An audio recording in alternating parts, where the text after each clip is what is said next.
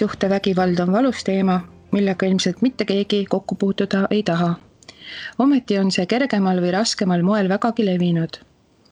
et me kõik saame midagi tegelikult teha, et vaimne ja füüsiline vägivald ei rikuks elusid, võtamegi selle teema täna kõne alla. mis on lähisuhtevägivald, kuidas see mõjutab inimese elu, kuidas vägivaldseid suhteid märgata ja ohvreid aidata, sellest räägib tänases Naistelehe podcastis mõttekoht kogemusnõustaja Aavo Kruuse. vestlust juhib Naistelehe toimetaja Silja Paavle. tere, Aavo! tere, Silja! tänan, tänan, et kutsusid. Rõõm on minupoolne. et Aavo, kui tavaliselt räägitakse lähisuhtevägivallast äh, kui partnerite vahelisest, siis äh, nagu sina ütlesid seda saadet ette valmistades, sa oled kogenud lähisuhtevägivalda lapsena kõige räigemal moel. et mida see siis konkreetsemalt tähendab ja milline sinu lapsepõlv oli? no selles esines äh vägivalda pigem minu ema suhtes, et, äh, et seda oli kõige rohkem, äh, millega kaasnes muidugi ka alkoholi liigtarvitamine isa poolt ja, ja, ja nagu siin ennem sai paari sõnaga mainitud ka, et, et lapse jaoks ongi tihtipeale traagilisem see, kui kui pekstakse üht tema tema vanemat, noh, seda juhtub mõlemat pidi. vahest on äh, vägivalla all kannatajaks naine, vahest mees, aga, aga minul juhtumil oli, oli see minu ema ja ja minu jaoks lapsena oli seda kõrvalt väga-väga raske vaadata ja, ja lapsena ma tihtipeale ei saanudki muud teha, kui, kui viskuda oma kehaga vahele, kui isa jälle ema peksma läks, et, äh, et et äh, mis puudutab mind ennast, siis isa on minul rusikaga lõualuu paigast ära löönud ja ta on mind teise korruse trepist alla visanud ja ja, ja kirvega taga ajanud mööda õue ja visanud ja, ja, ja noh, lisaks sellele on see siis, mis ma olen saanud siis, kui ma olen neile vahele läinud, et ma olen oma kehaga mõnikord katnud ema ära lihtsalt, et, et isa ei saaks ema peksta, vaid need hoovid tulid kõik mulle ja minu enda füüsiline valu ei olnud minu jaoks nii raske, kui, kui ema kannatusi kõrvalt näha. ja, ja noh, ma ikka päris tihti olen imestanud seda, et ema üldse tänasel päeval veel elus on, et ta. et nad elasid koos isaga kolmkümmend kaks aastat. seda on ilmselgelt liiga palju. kaks aastat enne enne kui isa suri, siis ema suutis kodust ära minna siiski. aga, aga jah, see, see, mida isa tegi, noh, ta peksis ema haamriga, siis ta lõi pudeleid pähe puruks ja lohistas juustest teda mööda põrandat ja, ja ja noh, see on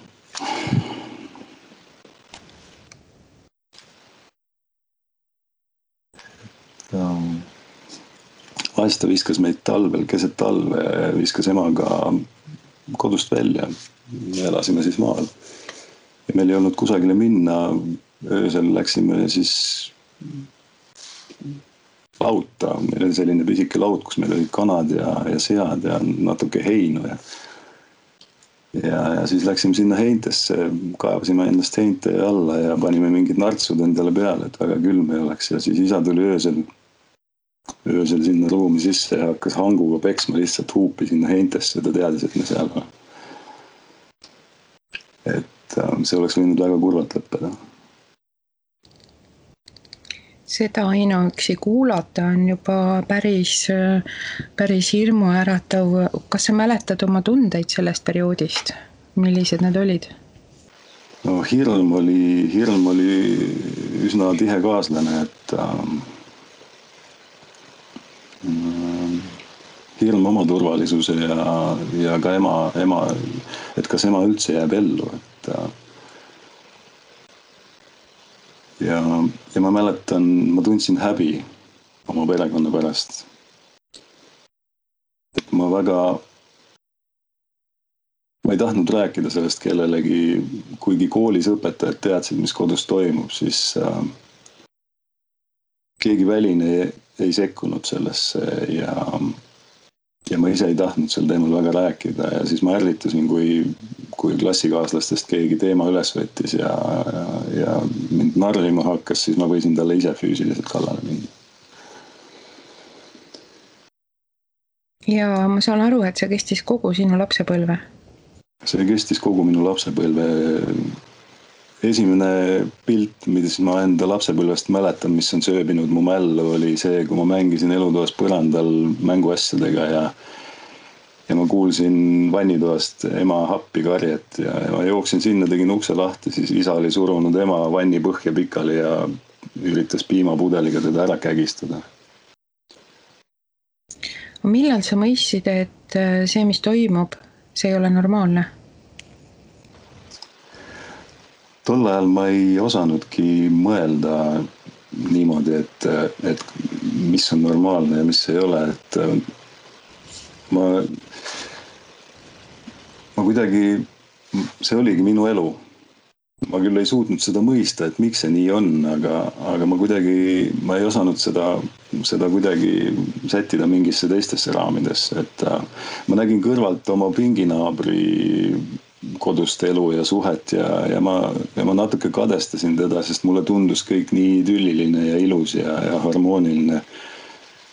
noh, mis tagantjärgi tuleb välja, et seda nii väga ei olnudki, aga, aga minu kui lapse jaoks see oli, oli ideaalpilt perekonnast, et aga kuidas see lapsepõlvekogemus või see vägivaldne lapsepõlv vägivalla sees kasvamine on sinu elu nüüd tulevikus mõjutanud, kas sa oskad välja tuua mingeid, mingeid jooni? jaa, see on, ütleme nii, et minu meheks kasvamise teekond on olnud väga pikk ja konarlik ja ilmselt kestab edasi, et äh, alustades nii-öelda noore täiskasvanuna oma esi, iseseisvat elu, siis äh, mu enesehinnang oli nullist ilmselt madalam. minu suhteoskused olid täiesti olematud. minu närvikava oli nagu tõsiselt kahjustada saanud. ma ei teadnud, kes ma olen, mida ma tahan. miks ma üldse siin olen? ma ei osanud olla suhtes, ma ei osanud äh,. samas ma väga vajasin, et keegi armastaks ja hoiaks mind kuna lapsena minu nii-öelda põhivajadused jäid rahuldamata. vajadus olla hoitud ja armastatud ja, ja märgatud, kuuldud, nähtud.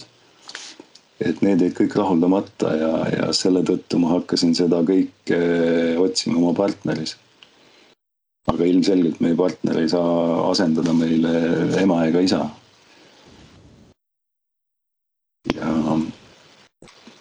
ja noh, ma võin ausalt öelda, et äh, ma teadsin täpselt, kuidas ma ei taha, et suhe oleks, aga mul ei olnud halli aimugi sellest, kuidas, kuidas üks suhe, üks toimiv, armastav suhe võiks välja näha või. ja kui ma, kui ma abiellusin, siis äh,, siis ma soovisin teha kõik nii, et et vältida oma vanemate vigu, aga, aga nagu arvata võite, siis kõik läks täpselt nii, nagu, nagu ma ei tahtnud, et läheks. mina ei ole küll suhtes kasutanud vägivalda. kuigi, kui tagantjärgi ma olen vaadanud, siis vaimset vägivalda ilmselt olen, aga siis ma ei teadnud seda. siis ma veel ei teadnud seda, et see on vaimne vägivald. ja ja tihtipeale, kui inimene on ise kogenud varem vägivalda mingi, mingilgi kujul, siis ta kipub seda rakendama ka oma suhetes. et ma olen seda oma töös märganud, et, et need mehed, kellel on äh, vägivaldne taust, nad kuidagi toovad selle ka oma praegusesse suhtesse. see ei ole küll sada protsenti nii, aga väga paljudel juhtudel. et raske on sellest mustrist välja murda aga kuidas sa äh, oled õppinud äh, suhteid looma, neid hoidma, nii nagu sa soovid, et nad oleksid? see on olnud väga sügav teekond iseendasse. et läbi käia enda sees kõik lapsepõlve valupunktid, kõik, kõik haavumised, haiget saamised, kõik, ähm, kõik hingehaavad. rahuldamata vajadused, kogu kupatus, mis meis on, mis me lapsepõlvest kaasa võtame. Öeldakse, et, et kuni seitsme aastani me kinnistame endasse pildi, kuidas maailm toimub ja milline see on ja siis hilisemas elus täiskasvanuna me hakkame seda nii-öelda teoks tegema ja tõestama endale, et täpselt nii ongi. et see on olnud äh, päris raske töö iseendaga äh,. aga see on olnud igat sammu väärt mm. -hmm. ja täna, täna ma võin öelda, et äh,, et ma olen ikkagi hoopis hoopis teistsugune inimene, kui ma olin näiteks kakskümmend aastat tagasi. aga seda teekonda sa ei ole käinud kindlasti ju üksi, et sa oled ka mingit, mingitelt spetsialistidelt abi otsinud või? Ma pean ütlema, et ma olen väga vähe. ma ei ole vist kordagi käinud psühholoogi juures ega psühhiaatri juures.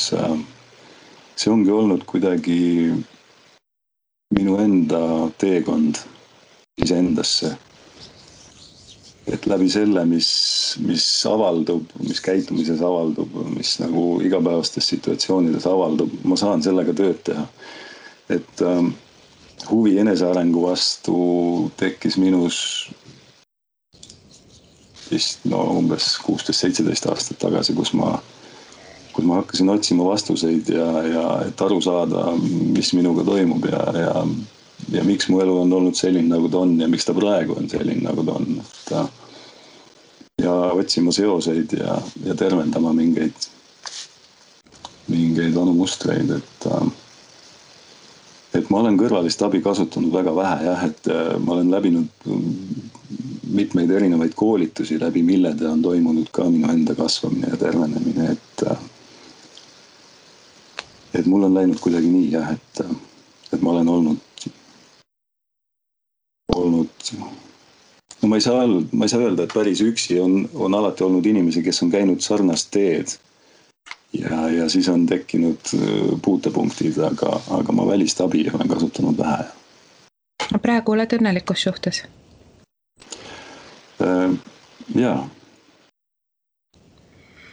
Äh, ma saan aru, et isa on siit ilmast lahkunud. Kui kaua sul läks üldse aega, et, et oma minevikuga rahu teha, et kas sa üldse oled nüüd suutnud seda täielikult teha või on ikka aeg-ajalt selliseid ehmatavaid momente kuidagi või kuskil?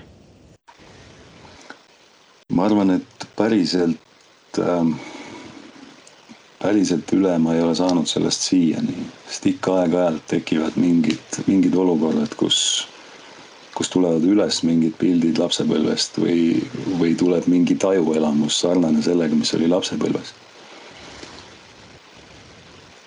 aga jah, ma arvan, et see, see päriselt ära ei kao kunagi, see väheneb oluliselt.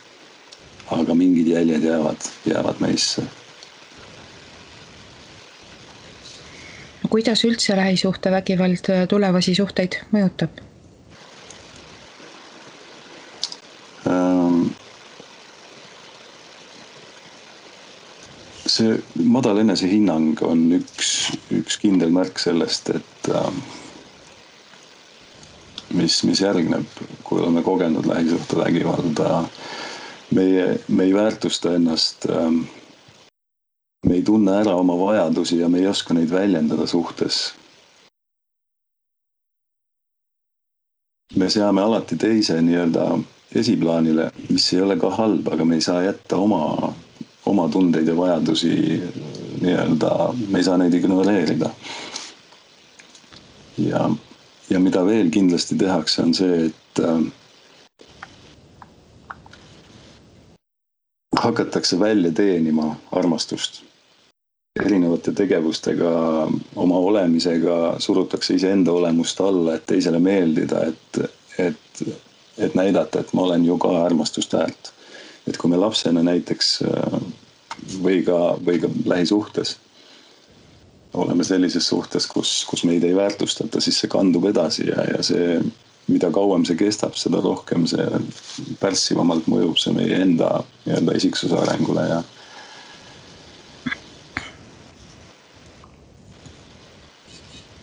aga kui nüüd äh, konkreetselt püüda defineerida, et äh, mis see lähisuhtevägivald siis on? Ähm, no lähisuhtevägivald on, äh, on igasugune vaimne, füüsiline või seksuaalne vägivald, mis, mis leiab aset inimeste vahel, kes on või on varem olnud üksteisega intiimsuhetes seadusest tulenevalt seotud või, või siis omavahel veresuguluses. ja, ja ma lisaks veel siia juurde, et on, on olemas ka majanduslik vägivald. Ja, ja vägivallaks võib nimetada ükskõik millist olukorda, kus pereliige tunneb hirmu oma nii-öelda et, et, et, et ta tunneb, et tema turvalisus on nii-öelda ohustatud. et ma saan siis aru, et on vaimne, füüsiline, seksuaalne ja majanduslik äh, lähisuhtevägivald.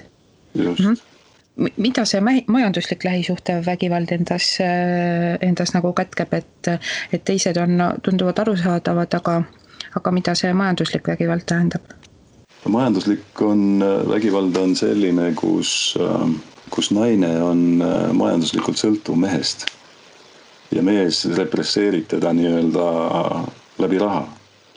et äh, noh, igal inimesel on vaja nii-öelda oma, oma vajaduste jaoks ka ju raha, noh a la naistel hügieenisidemed ja, ja, ja noh, kõik see, mis naiseks olemise juurde kuulub.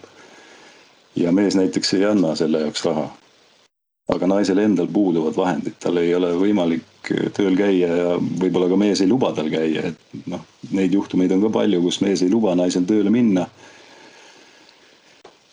siis, siis ongi ja ta ei anna raha naise nii-öelda isiklike vajaduste jaoks, et no minul konkreetselt lapsepõlves isa põletas ära ema riideid kuna meil oli siis tollal oli veel kuiv käimla ja, ja, ja ahiküttega maja, siis osa asju ta viskas kuivkäimla potti ja osa põletas ära ja raha võttis ära ja riided võttis ära, nii et.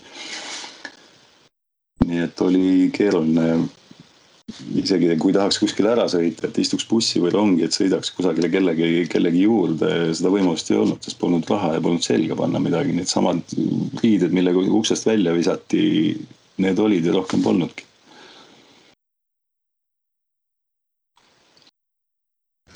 aga on, kas on olemas mingi statistika või uuringuid või, või oskad sa öelda, et kui sage see lähisuhtevägivald üleüldse on? No statistiliselt on uuritud küll ja statistika väidab, et äh, igas neljandas Eesti peres esineb lähisuhtevägivalda, mis on ilmselgelt liiga palju. ja näiteks kahe tuhande seitsmeteistkümnendal aastal moodustas lähisuhtevägivald nelikümmend kolm protsenti kõikidest vägivallakuritegudest.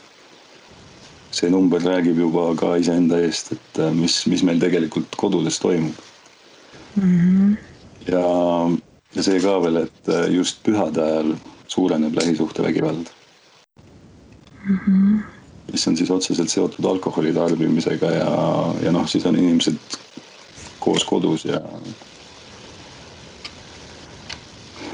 jah, mulle ongi jäänud meelde just, et, et vahetult enne pühi hakatakse sellel teemal jälle hästi palju rääkima, aga et tegelikult võiks ju rääkida sellest ikkagi aastaringselt jaa, absoluutselt, mul on hea meel selle üle, et nüüd viimased paar aastat on, on see teema tõstetud nii-öelda lava peale, et et see on olnud, olnud kuni viimase ajani väga selline teema, millest ei taheta rääkida, ei osata seisukohta võtta ja sellega ei osata midagi peale hakata, et. Et kui varem öeldi, et lähisuhtevägivald on peresisene asi, siis tänapäeval see õnneks seda enam ei ole, et mm. -hmm. Aga ometi ei julgeta sellest väga rääkida, nii nagu, nagu sinagi omal ajal ei julgenud. jah, jah, ma see, miks sellest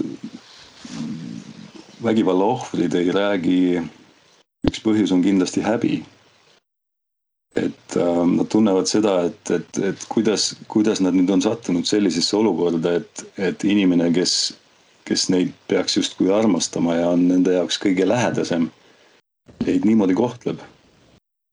ja, ja tihtipeale on see ka, no pigem võib öelda, et enamus juhtudel on, on see ka veel, et äh, ohvrid tunnevad süüdi ennast olukorras, nad tunnevad iseennast süüdi, et neid pekstakse või et nende kallal vägivalda tarvitatakse. ja, ja vägivaldses suhtes ongi selline paradoksaalne olukord, et, äh, et vägivallatseja tunneb ennast tihtipeale ohvrina ja see justkui õigustab tema käitumist. ja ohver tunneb ennast süüdi. ja siis ta ja kuna ta tunneb ennast süüdi ja mida kauem see olukord kestab, seda raskem on sellest välja tulla, et, et ta tunnebki, et ta on ise süüdi ja ta ei saagi midagi teha mm. -hmm mida selle süütundega teha? no see, me ei ole keegi selles süüdi, et me satume vägivaldsesse olukorda või vägivaldsesse suhtesse, et et ei maksa ennast selles süüdistada, et ükskõik, mis olukorrad ette tulevad suhetes, vägivald ei ole mitte kunagi õigustatud noh, meestel on tihtipeale see, et kui no öeldakse, et noh, ka kõrvalseisjad ütlevad, et no ta ise küsis umbes niimoodi, et kui naine hakkab seal kodus näägutama või mis iganes. Siis noh, mehel läheb närv mustaks ja, ja tõstab käe, on ju, aga see ei ole õigustatud, et äh, alati tuleb ikkagi püüelda selle poole, et, et probleemid nagu rääkides ära lahendada või siis pöörduda abi saamiseks väljapoole, et, et vägivald ei ole lahendus, kindlasti mitte ja see on noh, seda ei tohiks mingil juhul kasutada. Mm -hmm.. noh, ma ei, ma jah. ja lõpeta lause ära, palun. et seda noh, mina ei, ma ei toeta seda mõtteviisi, et, et keegi ise küsib, on ju.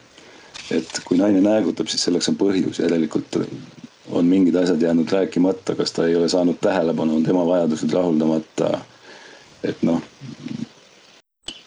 alati tuleks rääkida omavahel, et, et ma ei toeta seda mõtet, et keegi ise küsib nüüd nahatäit, et sellist asja nagu ei ole olemas sa mainisid enne, et äh, pühade ajal sageneb äh, lähisuhtevägivald, aga et äh, kas on teada ehk veel mingeid mustreid või mingeid olukordi, mis, mis seda esile kutsuvad või, või kas saab öelda, et, et keegi on eriliselt ohustatud lähisuhtevägivallast?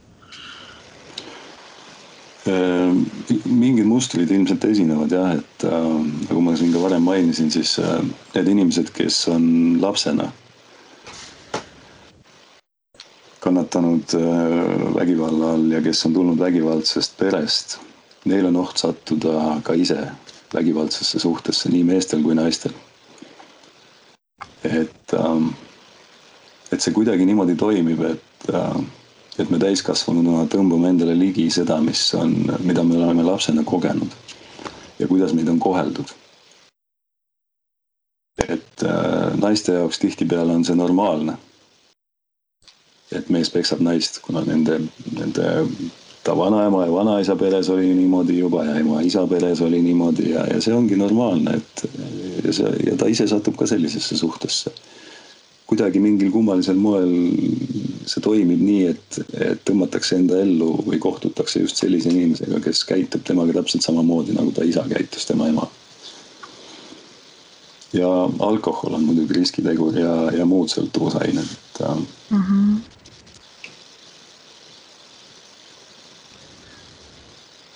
kui keegi saate kuulajatest nüüd peaks tundma, et, et ta kannatab lähisuhtevägivalla all, et millised on sinu soovitused talle? no kindlasti ei tasuks jääda üksi oma murega. et, et tasub otsida abi. ja on üle-eestiline tugitelefon naistele, kes, kes kannatavad füüsilist, vaimset või, või muud vägivallavormi. on üle-eestiline lühinumber, on üks, neli, üheksa, kaks ja, ja kui sellega ühendust võtta, siis seal juba spetsialistid võtavad omakorda ühendust kellega vaja, kas politseiga, lastekaitsega ja nii edasi, et äh, kõige, kõige raskem ongi ilmselt äh, leida endas seda jõudu, et minna abi otsima. et isegi kui inimene saab aru, et tal, tal tegelikult suhtes ei ole kõik korras noh, füüsilise vägivallaga on lihtne mõista, on ju, kui, kui sind pekstakse, siis sa saad aru, et sinu kallal tarvitakse vägivalda. vaimse vägivallaga on keerulisem ja tihtipeale need, kes vaimset vägivalda kasutavad, nad on äh, üsna sellised osavad manipulaatorid ja, ja ohver, ohvril aetakse pea nii sassi, et ta tegelikult ei saagi aru üldse, et temaga vägivalda kasutatakse. tal tekibki tunne, et ta on ise rumal ja ta on nagu ära teeninud selle, et noh, ta, ta ei väärigi paremat aga, aga igal juhul tasub otsida abi. Kui ei julge kohe helistada kusagile ametiasutusse, tasub rääkida sõbrale, sõbrannale. ja, ja siis paluda, et võib-olla too otsib mingeid, mingeid lahendusi, et, et igal juhul tasub pöörduda väljapoole, et, et ei jää sinna, sinna üksi nurka istuma sest mida kauem see olukord kestab, seda traagilisemad võivad olla tagajärjed, et äh, vägivallatsejal ajal tekib karistamatuse tunne ja, ja noh, halvimal juhul see võib lõppeda elukaotusega ohvrile, et äh, ja kui veel kogu selle olukorra sees on lapsed, siis tasuks mõelda laste peale, kui noh, tihtipeale me inimestena iseendast väga ei hooli, aga lastest üldjuhul inimesed hoolivad ja, ja siis tasub seda teha juba laste pärast, et äh, et lastele jätab see eluaegse trauma hinge, mida nad näevad ja kogevad oma kõrval nii-öelda mm. -hmm. et kui täiskasvanu, et kui täis, täiskasvanu saab valida, kas ta jätkab seda suhet või mitte, siis laps sõltub ju otse ikkagi täiskasvanust ja temal ei ole valikuid. just, absoluutselt. ma heitsin oma emale ka seda aastaid ette, et miks ta ära ei läinud varem sellest suhtest või miks ta ei lähe mm. -hmm ma olin vist kuueaastane, kui ma ütlesin emale esimest korda, et, et lähme, lähme ära isa juurest. Aga noh seda ei juhtu. aga mõistsid sa ema? no tänasel päeval ma võin teda juba mõista jah, et ähm, kuna, kuna nüüd ma mõistan üleüldse nagu kogu taustsüsteemi ja, ja, ja ajastut ja ja nii edasi, et äh, ma ei ole võib-olla selle otsusega siia, siiani leppinud, et ta ei läinud ära, aga, aga ma nüüd vähemalt äh, suudan seda mõista ja, ja noh, ilmselt teistpidi võttes jälle ma võiksin olla tänulik, äh, et elu on niimoodi läinud, et äh, et muidu ma võib-olla ei oleks astunud sellele teele, kus ma täna olen ja ja ei oleks läbinud kõike seda, mida ma iseendas olen läbinud, et ähm, oma sisemiste no. muutuste üle ma olen tänulik täna mm. -hmm nagu sa enne ütlesid, et, et ka sinu perejuhtumi puhul tegelikult nagu väga paljud teadsid, aga keegi ei teinud midagi. kuidas üleüldse sekkuda, kui, kui kahtlustad, ma ei tea, naabritel, mingitel lähedaste peres lähisuhtevägivalla olemasolu? no siis, kui me, kui me, kui me puutume ohvriga kokku, siis tuleks temaga rääkida mitte niimoodi, pöörata pea ära ja ignoreerida, et äh, siis tuleks aidata ohvril mõista, et, et tema ei ole vägivallatsemises süüdi. ja, ja tuleks julgustada otsima abi ja, ja pöörduma kas siis politseisse või ohvriabisse või naiste tugikeskusesse või arsti poole näiteks, kui, kui on füüsilise vägivalla ohver, siis tuleks kindlasti arsti juures fikseerida füüsilise vägivalla tagajärjed ja noh, seda saab siis äh, hiljem nii-öelda tõendusmaterjalina kasutada vajadusel. et kindlasti tuleb jätta märk maha, et kui, kui on käinud arsti juures või pöördunud abi saamiseks kuhugi, et alati tuleks jätta märk maha. ja, ja mida kindlasti teha ei tohiks, ei tohiks anda hinnanguid, et noh, ise oled süüdi ja, ja, ja noh, ja, ja, nii edasi ja nii edasi, et äh, kindlasti mitte anda hinnanguid, et see inimene on niigi halvas kohas juba, et äh, et pigem, pigem aidata leida kontakt välismaailmaga ja, ja aidata leida abi, sest, sest mis tihtipeale vägivaldsetes suhetes juhtub. vägivaldseja isoleerib ohvri ära täiesti välismaailmast.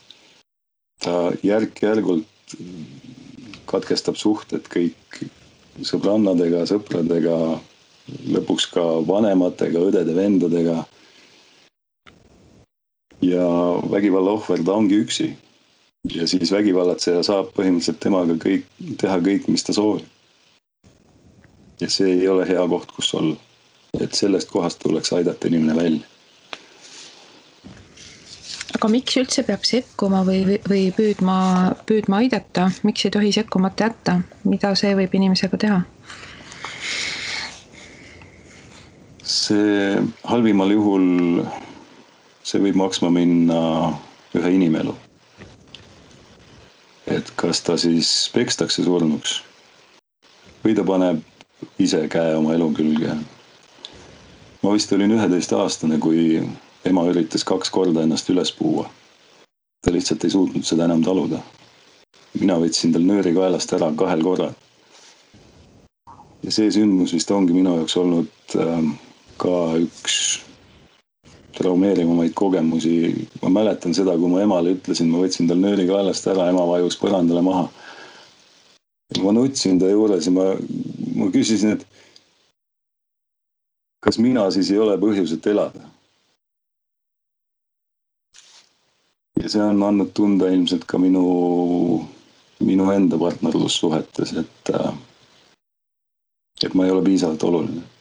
et kui kunagi ema ei tahtnud elada isegi minu pärast mitte, siis miks tänapäeval täiskasvanuna keegi peaks üldse minust hoolima? ma olen sellega väga palju vaeva näinud iseendas, et seda muuta. sul on äh, raske rääkida kõigest äh, sellest, mis on olnud ja see on ka täiesti arusaadav, aga ometi sa teed seda äh, niiviisi väga kindlalt, et kust sa leiad jõu, et, et kõike, kõiki neid koledusi rääkida ja neid meenutada mul on olnud tohutu elutahe juba lapsest saadik. et mul on olnud võimalus, kui ma õieti mäletan, siis seitsmel korral siit elust lahkuda erinevate õnnetuste ja oma rumaluse tagajärjel. aga mul on olnud meeletu elutahe. ja ma väga hindan elu. ilmselt ka oma lapsepõlve tõttu. Ja, ja see on sisemine, see on sisemine jõud, mis mis mind edasi viib ja soov. miks see teema on mulle nii hingelähedane? minu siiras soov on, on vähendada just lähisuhte vägivalda. kui ka üks pere saab sellest välja, on juba hästi. mida rohkem, seda parem ja selle siira soovi äh, täitmiseks on sul mitmeid ülesandeid, et ma saan aru, et sa oled kogemusnõustaja. Ehk need, kes on äh, kogenud lähisuhtevägivalda, saavad äh, sinult nõu ja, ja tuge küsida. Ja lisaks ma sain aru, et kolmandal juunil toimub Põlva raamatukogus ka vestlusõhtu Armastus ja suhted, et et, et kas sinna nimekirja võib lisada veel mingeid tegevusi, kuidas sa seda oma südamesoovi vägivalda vähendada täidad? Ähm. jah, ma tunnen kuidagi, kuidagi kutset endas, et, ähm, et rääkida inimestele ma ei pea ennast, ennast terapeudiks ega mingiks spetsialistiks. Aga ma, kuna see teema mind, mind huvitab ja see on mulle hingelähedane, siis ma märkan mingeid asju teiste inimeste suhetes. teinekord piisab väikesest žestist, pilgust, kehakeelest, et aru saada, mis inimeste suhtes toimub ja ja ma kuidagi tunnen kutset, et rääkida suhtes olemisest, armastusest, suhteoskustest, sest täna ma näen, et, et me ise saame ikkagi väga palju ära teha oma suhte heaks. et kui ma veel siin mõni aeg tagasi, mõned, mõned aastad tagasi ka ise arvasin, et noh, et ma olen asjaolude ohver, et näed, et noh et ei osanud, ei osanud paremini ja, ja et teine on rumal ja ei oska mind väärtustada ja nii edasi ja edasi on ju, mida, mida me inimestena endale räägime, et. Aga siis ma olen õppinud ka konstellatsiooni kaks pool aastat, mis, mis siis käsitleb peremustreid. ja, ja tihtipeale on ka näha seda, et praeguses elus avalduv lähisuhtevägivald on on tulnud juba mitu sugupõlve tagasi meie enda suguvõsast, et ähm, ja see on ka huvitav, huvitav teema, et, et mitmed erinevad asjad kokku, siis, siis tekib see, tekib see suurem pilt, mille kaudu siis saab,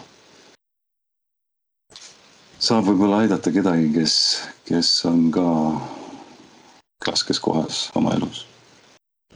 Ja see rääkimine aitab teadvustada, eks ole, teadvustada äh, lähisuhtevägivalda, teadvustada seda, et äh, head suhted on võimalikud ja nii edasi. ja, ja just, et äh,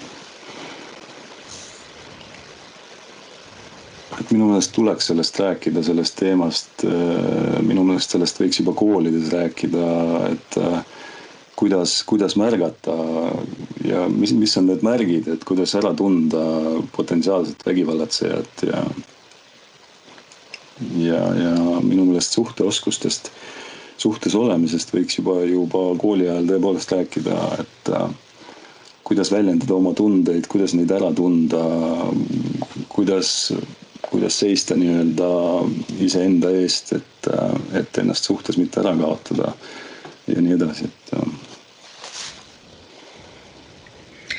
sa ütlesid enne, et, et siiamaani sa tabad aeg-ajalt mingeid olukordi või, või äratundmisi, et et see oli justkui nagu lapsepõlves või mingi hetk sinu lapsepõlvest, et mida sa endale nendel rasketel hetkedel ütled või, või kuidas sa nendest olukordadest üle saad?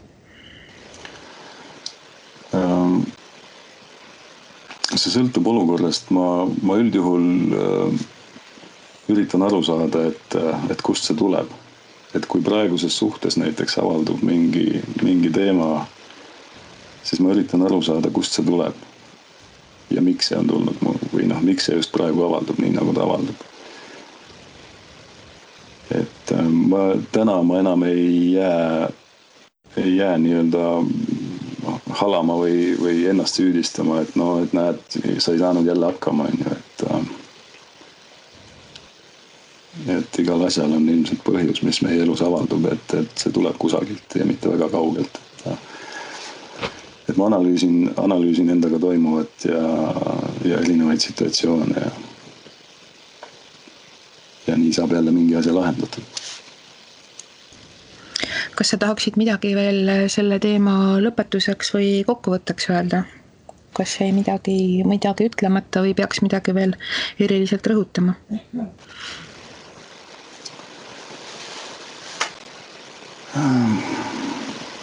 ma tahaks, ma tahaks öelda, et hoiame üksteist. et äh, kui me hakkame kellegiga koos elama, siis äh, siis ta usaldab meie kätte oma, oma armastuse, oma elu oma argipäevad ja pühad. ja hea oleks, kui me ei käituks teise inimese eluga väga vastutustundetult, et, et me hindaks seda, mis meie kätte on usaldatud. Ja kui tõesti tundub nii, et, et enam ei, ei suuda koos kuidagi rahumeelselt olla, siis otsige abi. Ärge ruineerige teineteist ja ja ärge süüdistage ja ärge, ärge muutuge üksteise suhtes vägivaldseks.